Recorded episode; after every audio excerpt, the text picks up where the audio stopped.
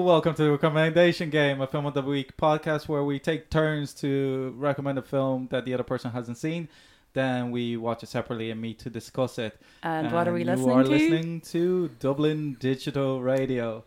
I am Ricardo Deakin, I'm Orla Mc Nelis. and we're joined today for a very special episode with James van der Waal. Woo! Hello, thanks again, Rick. You never could get my name right in like seven years of knowing me. Ah, I just He know really you as puts effort- Van, He puts anyways. effort in though. He does, yeah. So, as it is common for our guest episodes, the guest gets to pick the movie. And this week's film is Lacombe Lucien from 1974, directed by Louis Malle, produced by Louis Malle and Claude Nedjar, screenplay by Louis Malle and Patrick Modiano, music by the great Django Reinhardt. Cinematography by Tonino Delli Colli. By the way, uh, the great is not his first name. It's actually just Django. Yango? Reinhardt. Yango. Okay. Django. I don't know. I'm like, He's probably unchained by it's now. up to you.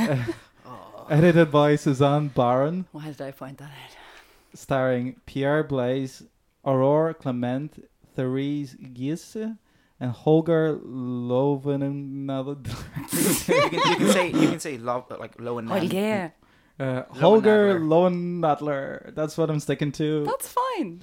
And uh, the Oh, synopsis is in Louis Malle lauded drama, Lucien Lacombe is a young man living in rural France during World War II who seeks to join the French resistance. When he is rejected due to his youth, the resentful Lucien allies himself with the Nazis and joins the Gallic arm of their Gestapo. Lucien grows to enjoy the power that comes with his position, but his life is complicated when he falls for France Horn, a beautiful young Jewish woman. Wow. That is good. I enjoyed that. That Thank was, you. That was quite possibly not, not, you know, the person who wrote that. No, no praise for you, Ricardo. No offense. It's a lovely summation. Um, I wrote that. I like that. That Yeah. um, I wrote that like did you actually? yeah, copy and paste it into a Word document. Uh, Ah, spell So- checked and all. So James, uh, why did you pick this movie? right. So I mean, there's a lot of reasons. One, like Louis Louis Malle is like one of my all-time favorite directors. The Nouvelle Vague or New Wave cinema is something I came became really interested in when I was a teenager, just because it was such a different pacing of filmmaking that was coming out of France.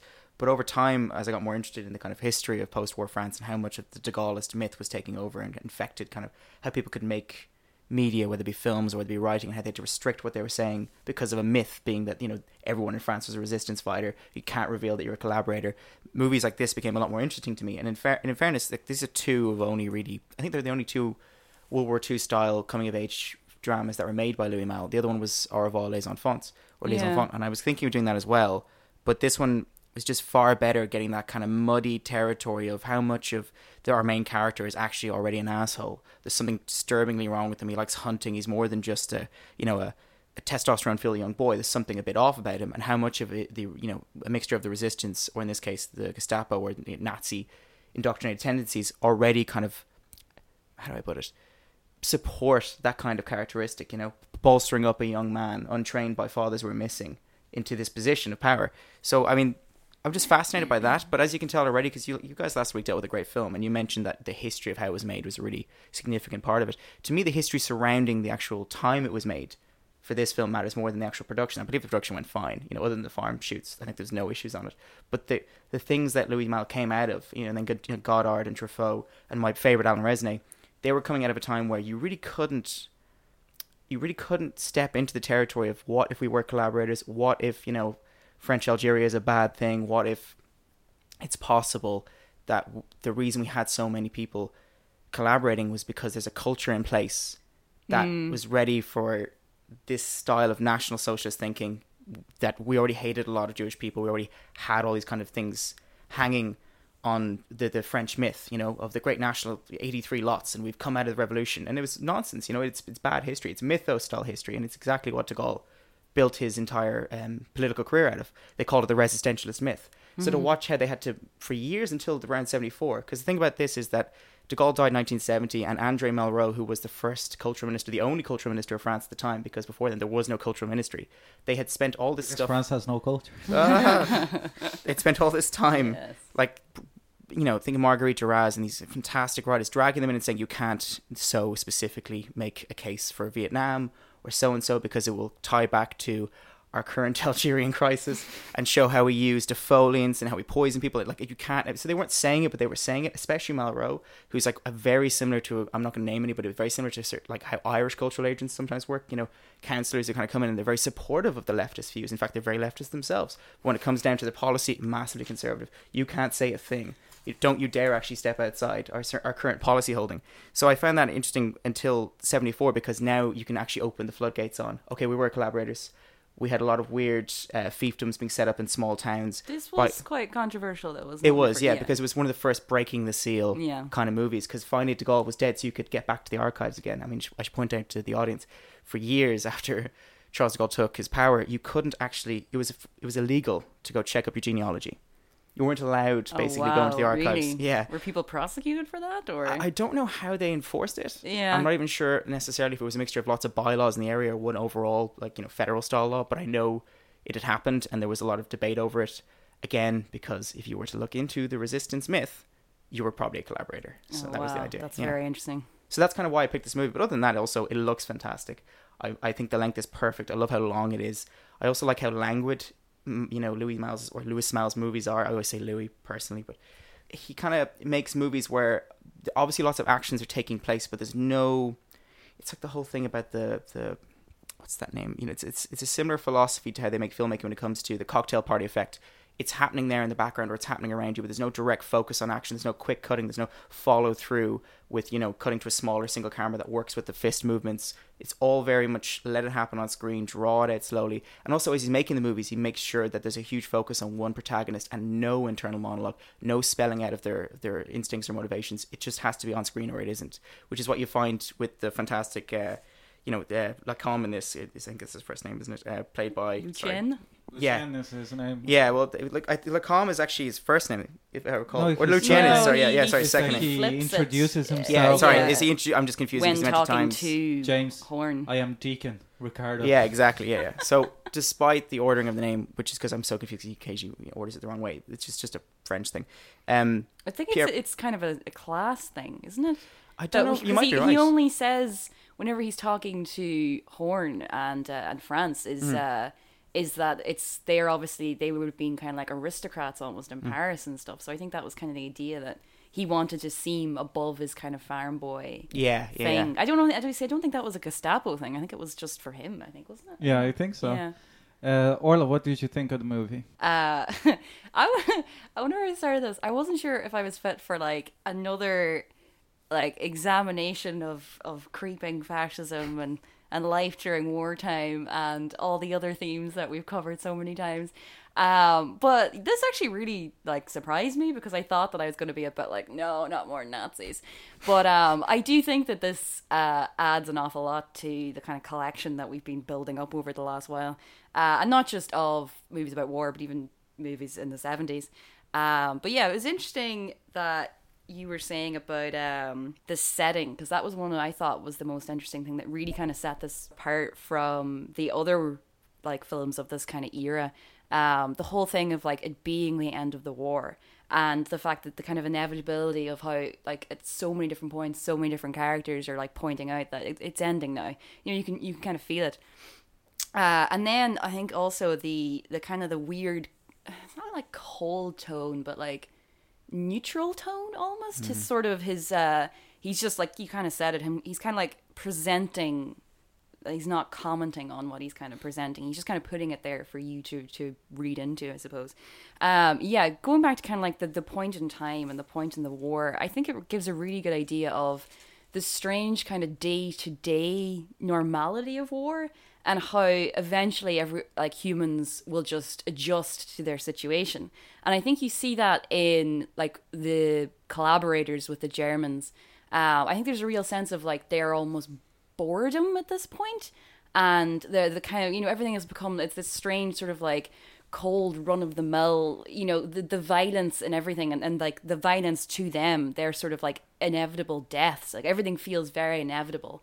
Um and not just in them i think also with the um the the normal people as well that that you know there's no idea of like heroes within the normal people in this. They're they're just you know if if it's like when they're queuing for food or or whatever or like the curfews, they're just they're all keeping their heads down and just kind of living their lives. And I, I really like I thought that was really interesting just like very like because this is a very interesting time in in France obviously and I think that for like those reasons it's a really good period piece because it, mm. it really really evokes that era and like it, it does feel like sort like just so interesting like this whole thing of like the, the the normal people and how they dealt with it and the strange myth of of like French people and how mm. in this and it's not it is so it's not sensational you know what i mean? That like you know oh my god this is what french people were actually like. It's just presenting them and kind of like showing that you know this is not really this is not not what we we kind of thought we were as a people. Um, but i think that those kind of two things of like the setting and the tone are really embodied as well in uh, lucien himself. Um, like i have a great um, quote from pauline kael. I'm actually just going to look it up. I think I know it.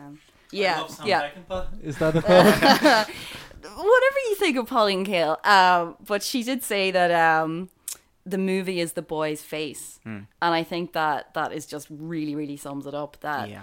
the kind of the non-acting actor, like that he is, because he was just like an unknown, wasn't he? Yeah. Yeah. Um, like just there's it's blank, like the but it's like engagingly blank almost that you you're just kind of like following him and I think the the quote from um, Horn where he's like I find I don't know what the actual quote is but it's like I find it impossible to despise you As much as I'd That- like to. yeah, exactly and like So it- no matter what you do, I Yeah. cannot. Yeah. Uh, I cannot bring myself to despise you. As much as I should, or Yeah, yeah, yeah, as yeah, much as. I want to, because of everything he was doing to him. and it's yeah. it sums up I think what the audience is feeling that you're you're sort of like because he's just almost like strange motiveless like curious boy of like the strange violence and the, the complete lack of any impact or remorse or anything like this strange strange boy ultimate lack of consequences overall everywhere. yeah. Hence the quote banality of evil, which is Yeah. what Louis was kind oh of I going for. forgot about that yeah but he, I that's, think, for a lot of his um, movies, even uh, yeah. Pretty Baby. You know, Yeah, Fantastic it's, film. It, oh, it's just so well handled, I think, as a Mm. theme as well. Because that that sounds so kind of like trite or something. So kind of, but it very much works here because it Mm. You is, feel it, yeah. and you get it very much from the opening scene of like, which is a great opening scene, by the way. It's just like the whole thing of like just shooting the bird and everything. Um, but uh, I, yeah, just kind of I liked as well. Um, sorry, I'm starting to ramble now, but um, I really liked his uh, the the like going back to kind of like the insignificance of him and how they you know that uh, it made me think actually. I read this article. There was a long read in the Guardian about um, uh, the last Nazi hunters. It was called basically, where it's this kind of department within the the German government where there's like three people and they're like investigative investigators and lawyers hunting down the last of the Nazis. And obviously at this point they're all dead or unable to you know stand trial or whatever. So mostly what they're doing is archiving. So it's basically an archive like hundreds of filing cabinets of all the names, the places of all the things relating to the Nazi side of the war. And it's like it really made me think of that and like the insignificance of him that he's just he's just a name in those filing cabinets. And I think that's really really hammered home uh, effectively, I think, in the very final shot where it has uh like that he was executed and it's over his face as well. It's his just- completely banal face that but amongst this weird kind of regressive back to Garden of Eden style living, that he yeah, got, like yeah, the weird and like going back to his very like practical nature of like where he can take control and- again, and yeah, yeah. that you know really be a man or whatever. Like I think I mean definitely get into the masculinity of this, but um, yeah, just I, I really, really, really liked this film. I really enjoyed it, um, and it it makes I think there are uncomfortable moments in it, but um, we can get to as well his his visual style because I think what you were saying is definitely right about like his framing and his use of the frame and everything. But um, Ricardo, what did you think of this film? Well, uh, this is a kind of movie that had a lot of callbacks, not only thematically but in other senses, Visually, to Certainly. stuff that we've uh, got to before. Uh, uh, like it reminded me a bit of uh, the Spirit Draughtsman's contract and stuff. yes. Um, Awesome. It's an interesting one. But the the number one because otherwise I'll forget uh, for another De Gaulle's movie that we did uh, that would be uh, the Day of the Jackal. I love how I know that it's animal cruelty and stuff, but I couldn't stop Yeah, laughing when he animals in this uh, when he Yeah. karate chops the the neck of the the, of chicken. the Three chicken. the but I just uh, couldn't stop imagining Edward Fox Oh. just going through France karate chopping people to kill de Gaulle. It, Day of the Jackal. I feel bad for Pierre Blaise because he was directed a number of times. I'm sure there's retakes for just karate chopping the shit, or of hitting like a, a rabbit with a stake. Like, and also karate chopping a rabbit. Yeah. two other stages. Yeah, like yeah. he- or a he- hare, really. did, yeah, yeah. karate chops the neck. he just yeah. watched Yeah, Day the of the. Jackal and thought that that's how you kill things. You just karate chop them. dead Uh, horse. Oh, Uh, the, fantastic. the other thing that uh, uh, the the funny note, the other thing that I kept, uh, it was just making France jokes because I just that was the, the one misstep of the movie. He's really, calling her France. Yeah, I agree completely. I think that Yeah, it was like bizarre. Two on the you- nose. Like, Yeah. But I was like, when he's like, uh, uh, the, the, the Albert, uh, oh, I'm no enemy of France, and I'm like, of course, she's your daughter. Yeah. like in my head, it just Was or this when you were falling asleep while watching it? Uh, or well, as How dare a you. collaborator, stop fucking France over. Yeah, and, yeah. and both literally and metaphorically. Uh, yeah, I did fall asleep yesterday watching it, which Yeah. kind of gave me like a fever dream because I I was trying to force myself to stay awake. And then I rewatched it this morning, hence why I was late to the recording. Mhm. Because I woke up and was like, I have to rewatch it because I don't know what I made up in my head or what actually was. There's a better film. movie in I was gonna say that. I I've think. made No, more no, actually, film. surprisingly, I was surprised by how much of the things that I thought that would be. Oh, there's no way that that was in the movie. It, like the the assault on the mansion, and he just like looks at it, and Yeah. he walks back And legs it the upstairs. way around. I was So, like, oh, such like matter of fact. uh, but at, uh, as a film, I really, really enjoyed it. Like I said, that the only real misstep of the movie is the the the naming of. And when that's what you're getting hung up about, Yeah, you know it's that you're talking small, about very uh, a, a good film. Uh, the other things that I uh, to touch on different things that uh, what you said before.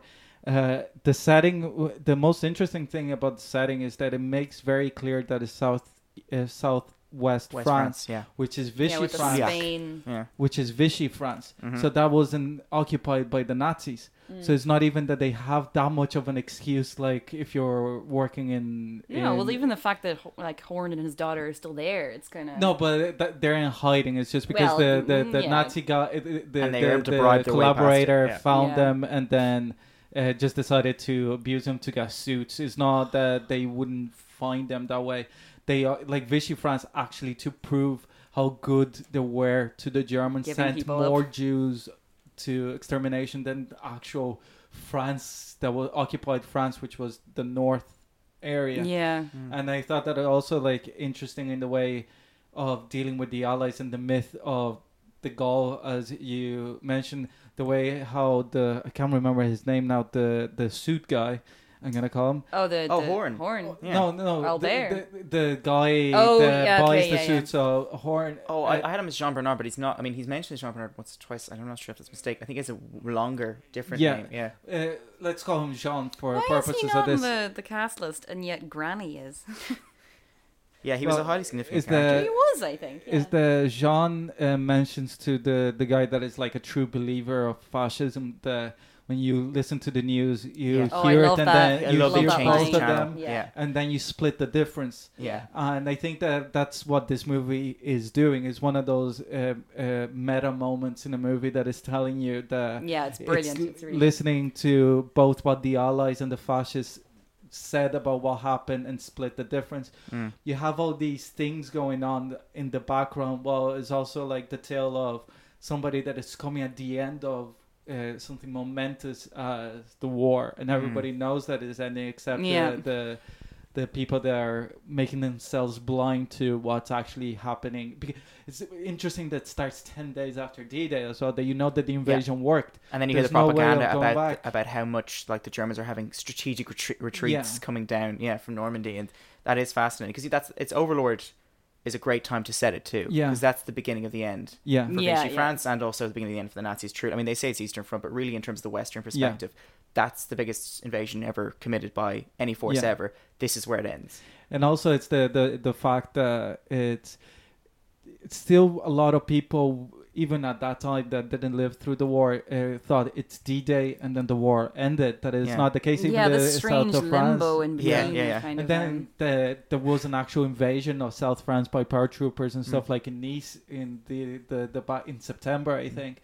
That never gets mentioned, Mhm. and they fought as hard as in D-Day, but it's not like the invasion of South, like the liberation of South of France didn't have good PR.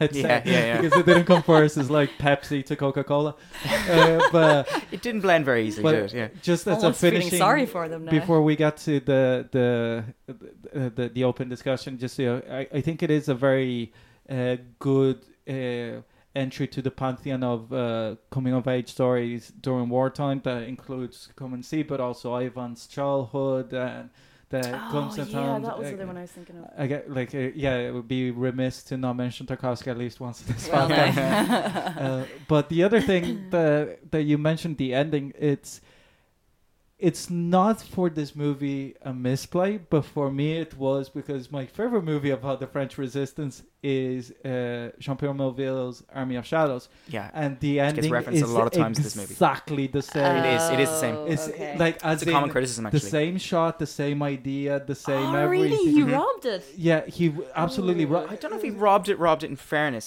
That, Well, that where, when kinda- did that come out? When did Melville's? 67, 67 so it's was- seven okay, years well, well, before. yeah, he's. And it's uh, interesting, like double bill watching them because uh, Melville actually fought for the resistance, so Mm. it has the thing of the collaboration, but like it's slightly over. Like this is approaching somebody that is an actual collaborator, but in the in Melville's is uh, in Army of Shadows is more the fear that anybody that you meet, even if they're French, will rat you out. Mm. There's Yeah. this wonderful scene The that he goes, he's hiding from the Nazis in a barber shop, and he sits to like have a Yeah. haircut, and there's a Petain picture Picture on, on the, the wall. and you don't know is he is the picture there for show or is he a, a Vichy supporter? And as the Germans are walking around, it's like what the fuck is going on? Mm. So it's like the interesting that you were saying about uh, how the French approach and that uh, cinema, and that's how Melville was able to put it under, like as uh, iconoclast, under the radar of the Gaullist kind of overrule Yeah. that he couldn't like up, uh, address it directly as this movie Which is does. probably better for Melville. For think. that far, movie, far yes. smarter, yeah. Yeah. So you Well, encode it with that picture and other yeah. things like that, yeah. And uh, but then again, instead I was sitting there watching the footage and I was like, I bet that there's gonna be text saying that Lucien died Ah. and how he So- died. and as soon as the text came in, it's like, Damn it! oh, damn it! I That's- hate to be.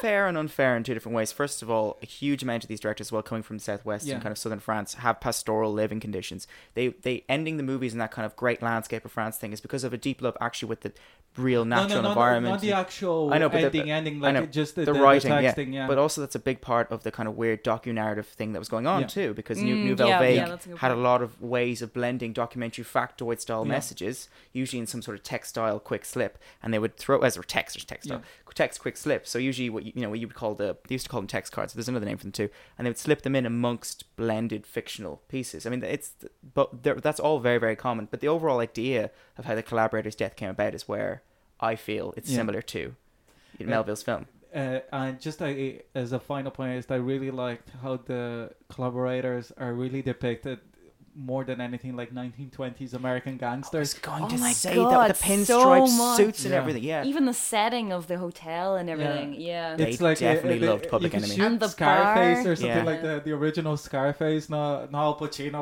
rolling around. Yeah, but they are they are movie. they are gangsters though, Yeah. realistically. Hence like this very subtle way in which Albert Horn was trying to criticize Lucien by giving him that suit and asking him how he felt about it. Do you know Oh, how many and the times that kept- trousers. yeah, Yeah, how many yeah, times yeah. he The kept golf trousers. Yeah. It was like, Jesus, is he auditioning to play fucking Gatsby or something? Yeah.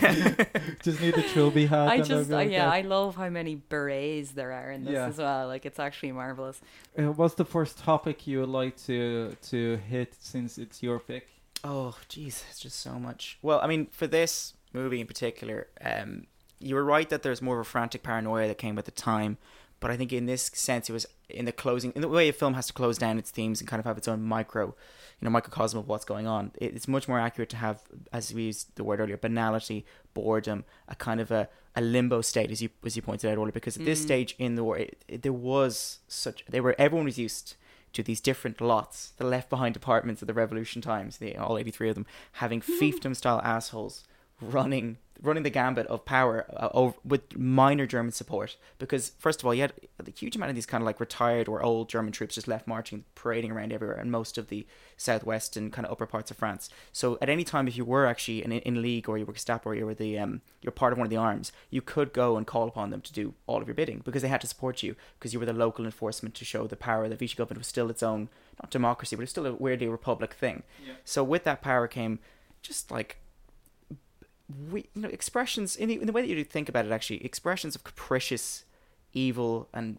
weirdness and playing on people like showing up at their house i'm staying here now Yeah, that kind of thing. just, Like bizarre, almost like manic, like it's like the last days of Rome kind of Yeah. behavior of because like just it's all coming down but it's also not coming down And also, it's Yeah. like linking this to another depiction, but like a, an actual contemporary depiction of Vichy France, which Mm. is Casablanca. That you have that poli- uh, political kind of like linking between France and Germany. That is the, the weird kind of what, what the fuck are we? Because it's just like people speaking French going German police. yeah yeah and also switching languages quite often Yeah. because a huge amount of southern france franco-prussian yeah, german very speakers strange. So there is like there's that tide in history there, but also why all these blendings matter is that France, as much as had a powerful industrial revolution going up to the like 1930s and it had a huge amount to, to give to the world, it was like a republic of France. It was still new, right? The the last Yeah. revolution revolution really was like 1890s ending, right? Like they were hence the lots I keep referring the departments. They were still yeah, split Think about that. they're still not their consciousness is who they are who the great fa- the great father's dead right like okay the bourbons and all that have been killed off so the idea of the great mythical father being your king is over for them so they're still going through this kind of growing period of who are we nationally are we the people that fought revolutionary style to take back a republic sense so like take back from the horrible monarchs the, the divine myth and that we're our own people or are we collaborators? And in that confusion all the images beautifully filled up with it. And I think it was a lot of it's unintentionally done because Louis Malle, as, as I said, focuses on a protagonist, works through, as you pointed out, the face, and really just lets them dictate a lot of the emotions. Yeah, there's a lot of close-ups in this. Like, Huge amount. Interesting close-ups. And then incidentals fill out the rest. well, like- yeah, yeah, like very, But- very. because his face is so prominent. But the incidentals fill out the rest. And then they kind of, in editing and then also later on, they chase certain themes that they've discovered as they were making the film, which often can sound a bit wishy-washy, but he was perfect at doing it because he'd come from Nouvelle Vague. They understood how to build films that way. But then you get things like Petain's picture on the wall with his great quotes. And this is in the Gestapo's office, this is in their headquarters. So by every reasoning, of course, they support Vichy government, but then they use it for target practice. Yeah. They shoot at it. And he goes, aim for the left nostril. that was strange. and then you have a Doberman German dog. And the Doberman dog, and I'm, I'm serious, it is this on the nose, is black and white, right? The dog is black and white and is everywhere in major scenes where Lucien's like, Am I joining these guys? Like, you've got to join us, have some drink. And you'd see the Doberman walk in and go, "Rrr," and then leave.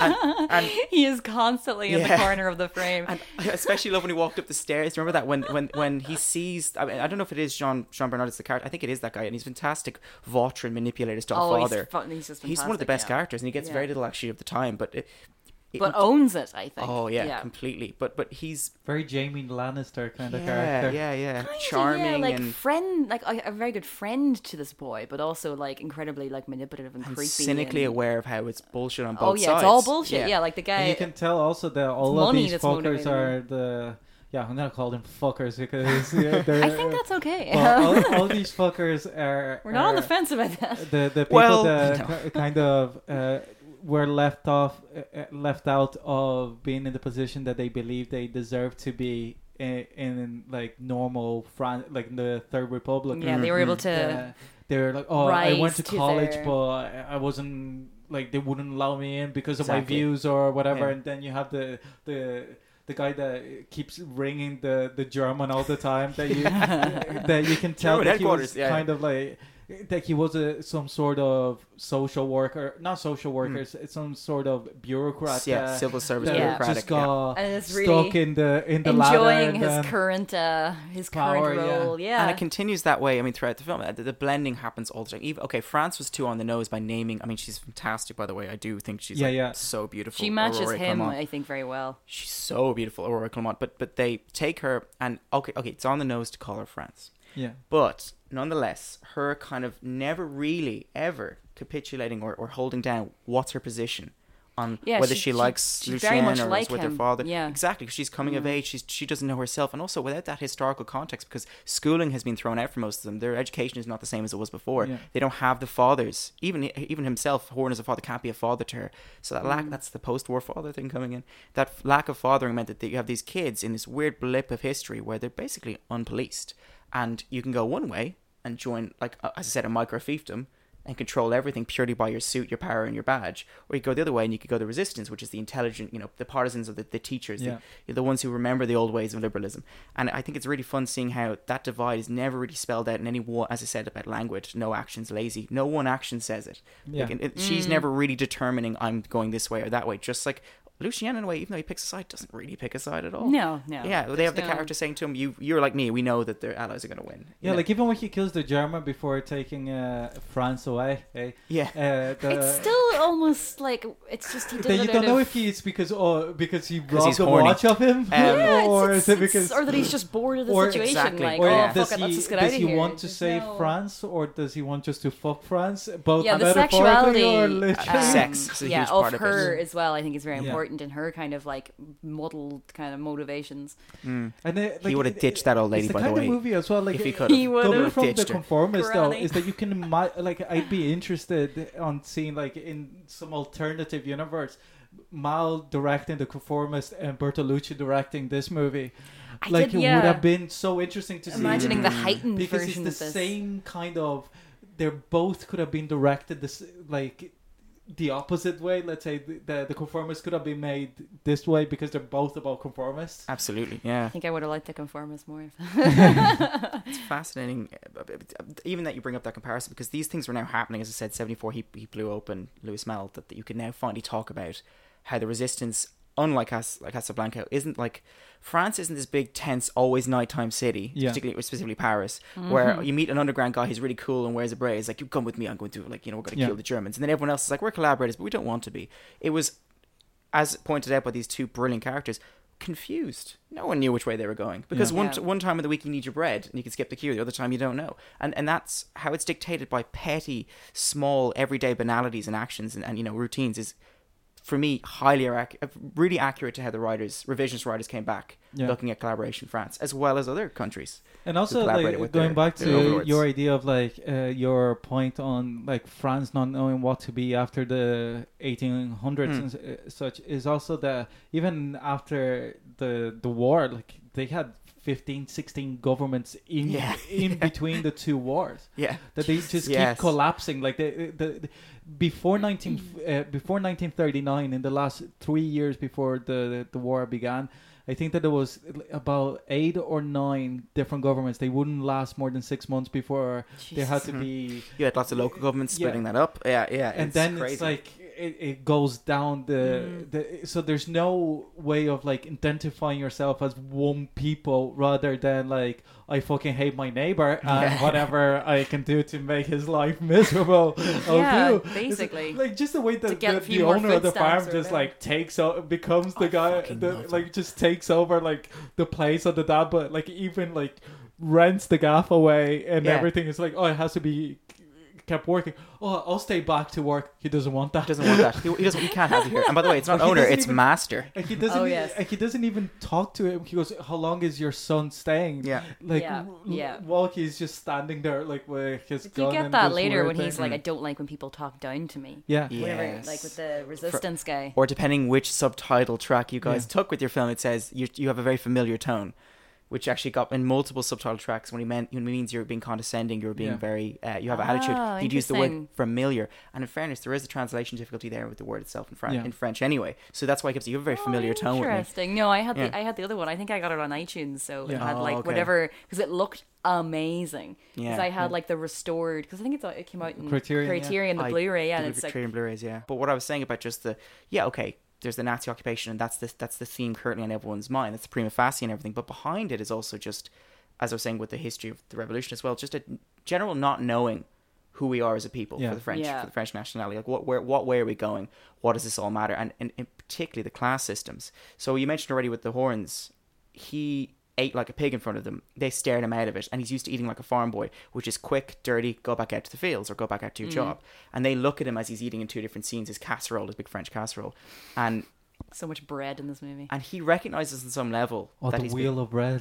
I love the bread. It's giant bread. Do you remember how big th- his mother, that when his mother's Yes. pregnant? Yeah, yeah, it starts Giant. towards her. I was I like, oh, really want I'd bread. my chin if I But cut what- like uh, bread that Just way. imagine how good it is as well. But Like, the, I do agree the bread party would but have also been amazing. like the, the milk, the hot milk with fucking ten cubes of sugar, Sugar, is yeah. the most Do you remember he Well, drops your it in Granny's? is Yeah, was yeah. so good. Like, listen, because you get it right. Sweeten up, bitch. You know, just mm. drops the, the, the sugar in her in her milk. Granny Yeah. And also an because excellent su- character. I think Yeah. it's a double one of that because it has the sweeten up bitch Yeah, kind of yeah. thing, but also the fact that sugar uh, was rationed. Yeah, so yeah, yeah, it's yeah. like Serious I can get as much sugar as You I won't drink my champagne. You'll take my Yeah. sugar. Yeah, yeah. Oh, he shows up with the fucking box of champagne, like And this is what I mean about the kind of lazy capriciousness. Like nothing was ever delivered in a cinematic way where it was Yeah. this is the symbolic moment. This is the delivery of he had total power. There was total nothing. There was Yeah. total of no thing in this movie. There was no absolutes. Even as he tried to pull off his little power moment in the queue, it's embarrassing. Yeah. It's Oh, yeah, like- awkward. and and she and she back. legs it. Yeah, she's like, "No, just- no." Another thing I wanted to ask you both about. All right, so our good friend, I'm even looking at his name again. I know it's Lowenadler. You can say Lowenadler, Lowen Nadler, but I don't want to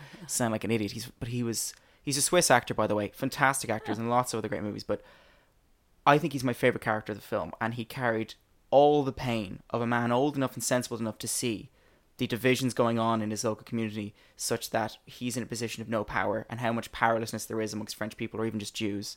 But also just how he carries the pain of having to see it in his house. I mean, for the audience, he's kind of a surrogate of this is what it looks like when a kid this you know uprighteous little shit can walk in, take your little daughter, take away your future, take your clothes, and just demand anything of you. And his the way he carried it was of a man who spent a long time supplicating on his knees. He spent and he the way even when he sat down at that one moment, he said, oh, "I feel like the song it was uh, Moonlight um, Sonata." oh, and so, goes, summing up my, my whole life yeah. has been pain, and I that was almost a tear. I don't know why it was a tearjerker, but it almost was because he carried it as he is an old He's man that's just so so- broken but, like, and beaten, but has a little bit of dignified yes, almost at the same He's still a tailor, Yeah, still has yeah. his silks. So it brings me to my question: Do you think both of you, and with John Bernard as the cynical Nazi Gestapo guy, kept visiting his house and hinting about Spain? Do you think he was also gay? yes, I oh completely yeah, yeah, Although I don't know because they do kind of address that at one point, don't they? Well, he, sort of the best moment for me, again with polysemousness and double meaning terms and phrases that aren't just France, is when he was in. He was asked by Lucian or Lucien, and he's like, "You are a Jew," as in like Lucian was saying it like, "You're a Jew. That's why we're punishing you." And he says, "No, I'm not a Jew." And he wasn't just saying, "I'm not a Jew." I I'm felt he was just- saying, "It's that's not the reason they're getting down on me as well. There's something else as to." And I really and like also that then answer. is the, the the other line the he goes, "Oh, it's not usual for a man to sew." Because even tailors at the time wouldn't sew. They do, just, yeah. yeah, they'd they have They they have women do it. to- Yeah. yeah. And I think it's the, the, Orla. What did you think? Um, yeah, I I think so. Um, because I totally agree with you that he does have, and the guy carries it so well, Mm. and he's such a good actor. Um, just entirely in his face. I feel like his face is almost used as much as Lucien's because Yeah. it's just so, and it's the way his like movements and like his dignity and like everything about him, and that you really get that they, you can imagine what their life would have been in Paris, like even before the war, and Mm. um, like I think that whenever he uh eventually like you know kind of almost cheerfully hands himself in like that is the true heartbreaking moment. Like not i do agree kind of with the bit where he's at the piano as well but um that's quite kind of like um quick.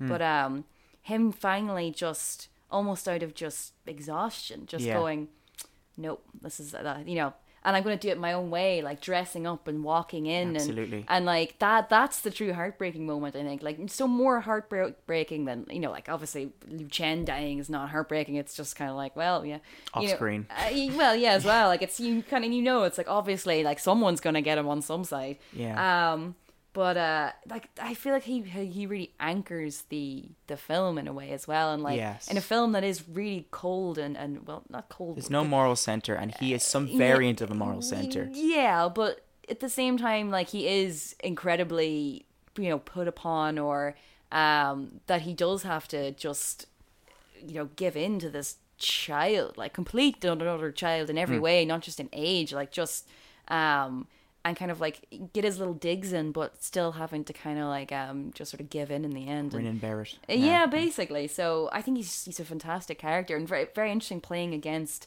the the blankness of um of Lucien because his face is so expressive. Char- yeah, there's so much character there where there is no character in Lucien, Yeah, and that's the age difference again. But Like, it, two things on yeah. that. Uh, one that I the one of the biggest laughs in this podcast so far for me, as in not just this episode, was when Lucien just sits on the piano twice Glung. and just hits like a very dark note. Dun, dun. Yeah. like I wrote that down too. I, I just fucking lost it because I knew it was on purpose to oh be yeah, like yeah, yeah, jarring. yeah. It's like ridiculous. Um.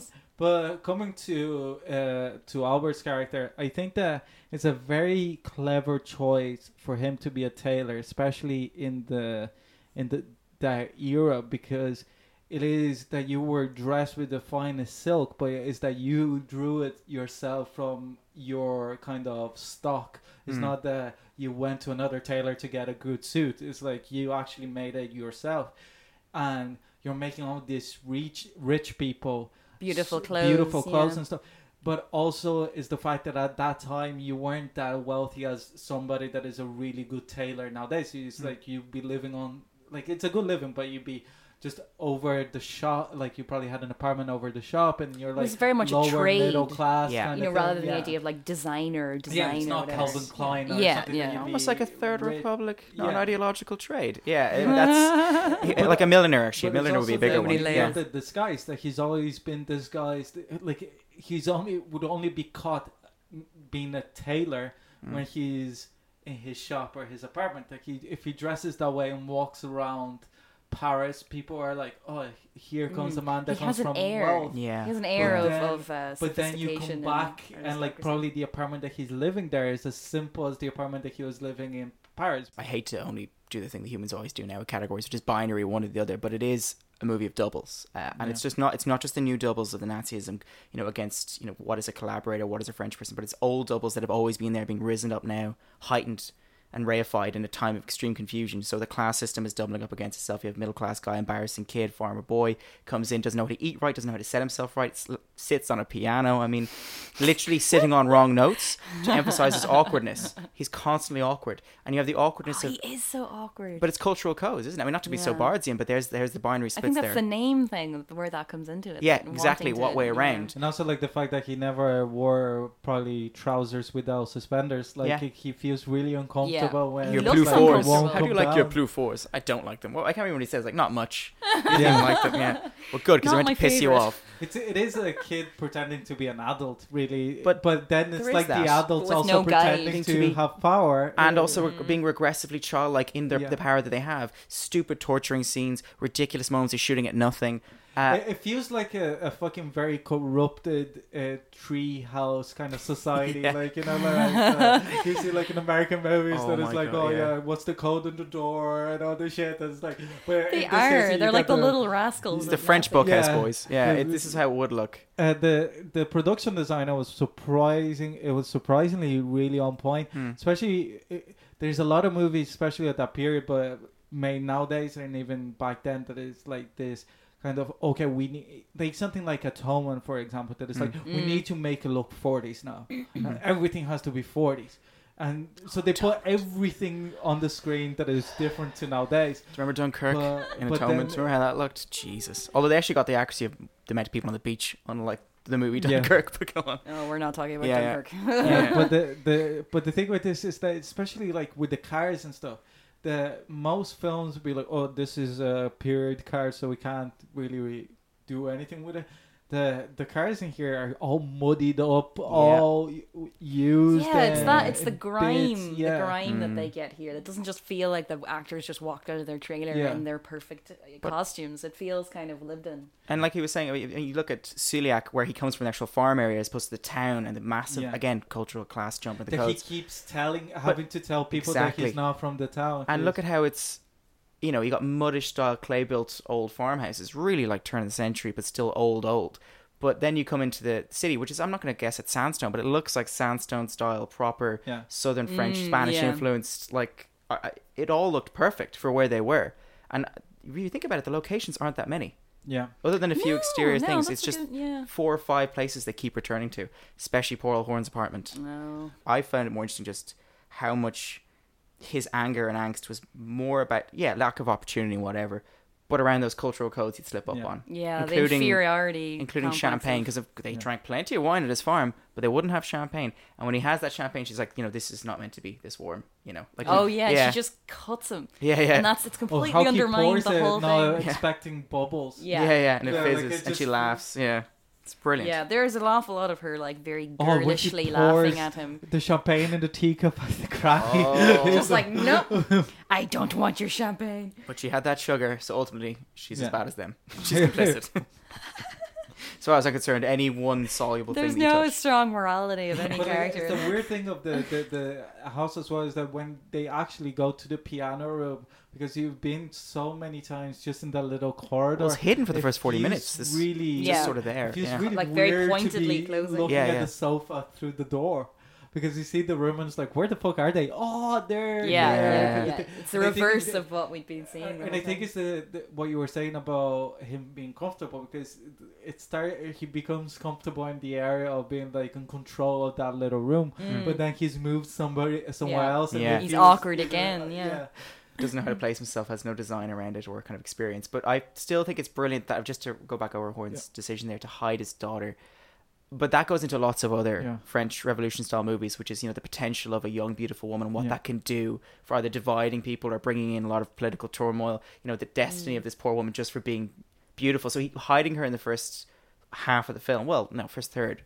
I, I just thought that was brilliant. I knew it was going to be a young girl when you when I first saw the film years Oh, ago too. yeah, you just yeah, know it's yeah, someone yeah, beautiful he's hiding. But you also have the, Yeah. the, the, the weird kind of side plot of the his love affair with the waitress. Yeah. And, uh, Yeah, that was like, that was, uh, because I kind yeah. of liked his little scene with her whenever he just kind of was like, yeah, yeah, may as well sleep it up, and just kind of like wanders and shuffles into her room. Just looked at that glass eye the whole time. and time. she, oh God, Um, she's just like, you know, really like she. I think she's one of the first characters really Mm. pointing it out that like, you know, oh, they say the allies are going to win, the allies are coming. You know, it's like yeah. she's just like, so don't worry, baby. You know, it's like such a Let's go weird. for it.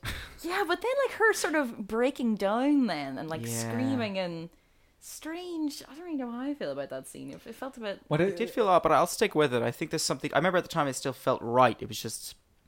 It wasn't. It's not that there's not enough development for that character. It's just that. Yeah, I think her expectations were she's, low. She's very. I think the the placement of people. Um, And this, I really, really like. Um, just kind of going a little bit into the, the visual style. I really, really like the um, the scenes in the hotel and like the parties and there's always people in the background and he's always kind of like swinging from one corner of the frame to the other. He's always at the edge while things are going on very far. But Mm. Yeah, you see true. her all the time sort of just wandering around and picking up drinks and she's constantly there. So yeah, it doesn't it doesn't feel weird that she's like screaming at him or whatever but it, but I know what you mean. You know, they, just to quickly go back over that because you're very right. There's a per, the peripheralization of the major themes and the way the Nazis they're, they're all very peripheral. Ultimately, even when you're seeing them in the street, they're just background stuff. Like the focus of it is just this childhood story and the limbo space and whatever else. But you mentioned her character being peripheralized, and because so much of the movie is shot where things are happening, even a small or major scale, kind of just behind you. Do you remember when he's dancing with, with uh, oh Jesus, I can't forget the names. Uh, you know, France? or come on, oh, yeah, France. Jesus, I can forget the name France. Yeah. Because I'm thinking Aurora. I just want, I like her name. Um, and you see the wait the, the waitress is behind them, and the, you can see all of her pain and how she's carrying it in the doorway. But it's shot from a huge distance on the stairs. When, Yeah. she, when she's They could've dancing it with at that. France, both literally a metaphor. Metaphorically Hey. dancing with the France and pissing thank you off for this getting that in woman twice Uh, James, Yeah. favorite Favorite thing. of the film. Yeah. Shit, I forgot about this whole portion you do. Mostly because I cut it after 20 minutes. Um, Oh, it's a great show. I just, I, you know, I'm, I'm one of these people that like. Courageous. I also skip Maron's whole intro. We all do these things. Sorry, Um, thanks, James. Uh, your I like first that 20 you put minutes us- is gone. Uh, Uh, um, Orla, what do you, what's your favorite I, thing? I actually prefer that. Go on, Orla. If you give me a favorite thing, I'll know better what my favorite thing is. Be my buffer. Um, probably, probably Horn. Um, I mean, there's like, there's so many great things in this. Like we didn't even really get into the, the visual style, which I think is really interesting. Um, but probably Horn because he is kind of the way, the emotional way into the film. I think, and then everything else is, is interesting, but you don't quite. There's a little bit of a wall there because everything is so so strangely neutral and banal. But um, yeah, just I mean the character, the performance, like that guy. Like, what is he in other things? I don't know. Yeah, yeah, yeah. His face seems very familiar, but I don't know if it's but his face like that age as well. That he seems like that kind of actor who was always just old. Yeah. I think he was always New- had that. He acted a bit in New German cinema as well. I think I know. Yeah, it was Swiss. So Yeah. yeah, and he was. I mean, there's all like I don't want to start calling it names either because I'm gonna get them wrong. So I'm just right now blanking, thinking don't mention names. Um, but he's been in a lot, and I think to take that for everything from I'm not going to use the same one, but like certainly his performance. You can if you want. his performance in watching him was the only emotional connection. I, I called it a moral center, and maybe that's the wrong phrasing for it, but he is someone who's carrying a level of judgment other than the grandmother for what's going yeah, on. And if- silent judgment. and he's also the one who's presciently aware, much like the grandmother is, hence looking through the ceiling with that level of sorrow for these young children kind of screwing around together. Mm, of the Because future. which is this, there is an inevitable wave of things coming. One, the Allies will take this back. Once they do, there will be retribution. There will be a time of, you know, what's the truth and reconciliation stuff. You know, they will sit us down and we're all going to have to pay. And I like that he carries that for his daughter, needing to defend her. But as the movie goes on, as he, as Lucian just keeps, as a little boy does, like not even saying anything, just pushing, taking, pushing. He just gets weaker and weaker, but like keeps his suit on, walks around. No, okay, fine. My daughter, I guess she isn't a whore, even though she was being a whore, as far as he was concerned Yeah. uh, and just keep letting things go until, as you said, right at the end, he goes, "You know what? The end that I'm so terrified of happening to me, I'm maybe it's not that bad. yeah. Maybe it's better But it'll just be to on walk, my uh, yeah. yeah, it'll on my be terms. terms. Just It'll walk be- the camp and I'm not going to be dragged out in the way that his daughter ends up being. You know, Yeah. it's like, yeah, I'm going to go myself. Yeah, I just did he's a great character. Um, my favorite thing is the visuals of the film Mm. because I think that it tells everything that you need to know about the movie. Uh, the in it, the way even that it creates character when the plot and the dialogue refuses to give you character when it Yeah. comes to, to Mhm. Lucian. I think that is that kind of okay. Um, it's almost like the filmmaker looking back at the audience, going like, "What? Say what?" you know, problem. it's uh, like, and I think that it's it's similar in a way. uh, that it perhaps would have influenced uh, uh, the director of Come and See in a way, not altogether because Come and See it's a, a lot more intense than this, but the way that it goes into just presenting shit to you and go like, look at this, this is horrible, isn't it? This is uh, this is what like obviously it's different techniques for how they do that Mm. but this is more like uh You- at the same time, you do feel very much in it with Lucien. Even Yeah. you feel no connection to him. You still, because of the way like there's so like an awful lot of handheld, like Yeah. an awful lot of close-ups and like shots moving into close-ups of his face and Yeah. around him and and I the fact with as well that you're reactions though, following isn't him so Yeah. you're just trying to make sense of what he's doing rather than but not because of his performance it's just because of our necessity as human beings to put meaning put to meaning, yeah. actions Well, there's a Malism for you, by the way. That's a big thing he does with all of his central characters, right up till you know the '90s. It's just this: you're not going to. Am I'm I not a- going to spell it out for you. can i be a malinist now Yeah, it's actually spell it out's the wrong way. Spell it out suggests that there's something to spell out. Yeah. he's Yeah. just that's what i'm saying that, Flat that, that shooting, we that's it. want to Yeah. add Mm. meaning to it yeah. so even as an audience member that doesn't You can't really- help it. yeah that you just Rejecting Yeah. onto it. and then you going okay why or whatever and it's just for the fact that he's not truly horrible you go like like everything truly horrible that he does is kind of off screen and Mm. almost like little by little the the little the salami tactics as, yeah, yeah, salami as, uh, tactics. the, as yes prime minister would say yes, they're, they use their salami tactics. You got a like- DSO in Arnhem. Yes, but that doesn't make up for speaking with a German accent. yeah Sorry, But- that's my referencing. um, Um, so what's your least favorite thing peeps Is it France, or is it? the country or the person Uh, that's always my least favorite thing. I, I don't really know when it comes to because I just hated that naming, yeah but she's still fantastic Yeah. to use yeah, as that. you kind of device. forgot it after a while because even though he says keep saying it throughout, you kind of forget that how on the nose it is because she is great. and Orla what's your least favorite thing I don't know, probably that. I mean, as well. I mean, yeah, probably because I can't. I can't think of anything else. And even whenever I was like, you know, doing up my notes, I was like, hmm, least favorite thing, and I was like, eh. like, there's nothing else that sticks out in my mind because. I'm sure there are like little small things, but that that's a bigger thing really. Because even though it's small, it's still it's like you know it's pointed and it's kind of stupid. So, but, I got uh, one then. I got one to make up for one that was basically the sharing Okay. one. So it's still it needs to be three, right?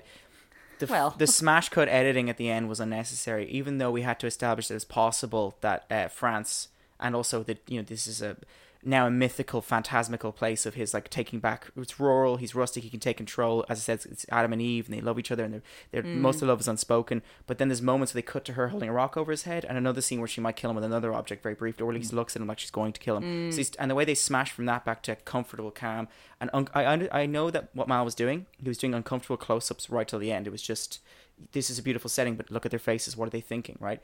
But that need to smash in, Rock, he's fine. She's not. Mm, yeah, the back and too forth much. is Yeah. the problem. I think there. That was yeah. not Especially necessary. cut in Yeah. between the That's a good awesome point, shot of actually. Granny looking at the, the fucking cicada. Or, Oh my god, I love how long That's that is.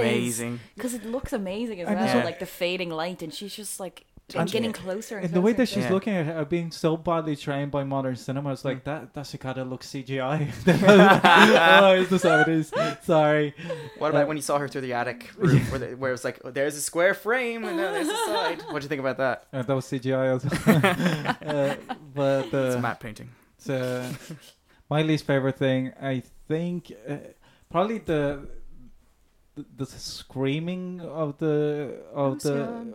Oh no! Like the when like the the waitress starts just fucking ripping oh, into him. yeah, I think yeah. that's It's probably- too much. It's strange. And also because like it goes on for so long, and it's like, come on, like he it. hasn't been in sleeping in the. It's not like they he plans the fact that they've been together for a bit. You know, it's just Mm. like okay, uh, we just need to have sex now, and then she just fucking very unsexily fucking talks about the allies to him before uh, kissing him. I'll give you this. it's It's, you're absolutely right, and I think we can all agree that's pretty much terrible. But there is a need for her to be somewhat angry in one particular way, which is it goes to show that earlier she was a bit more liberal, and she said Yeah. they're coming, the allies are coming, they're going to win, and we're going to be like we know what's going Yeah. on, and it takes that liberalism away because it shows that when something is taken from her that's very basic, like when she likes Lucian, she jumps straight back to horrible, Mm. you know, I think naming of someone is- as a Jew. It's just in the yeah, I forgot about the kind of racial element of that. Of, no, like kind of I, bringing I like that and even the the the way the, Yeah. the everybody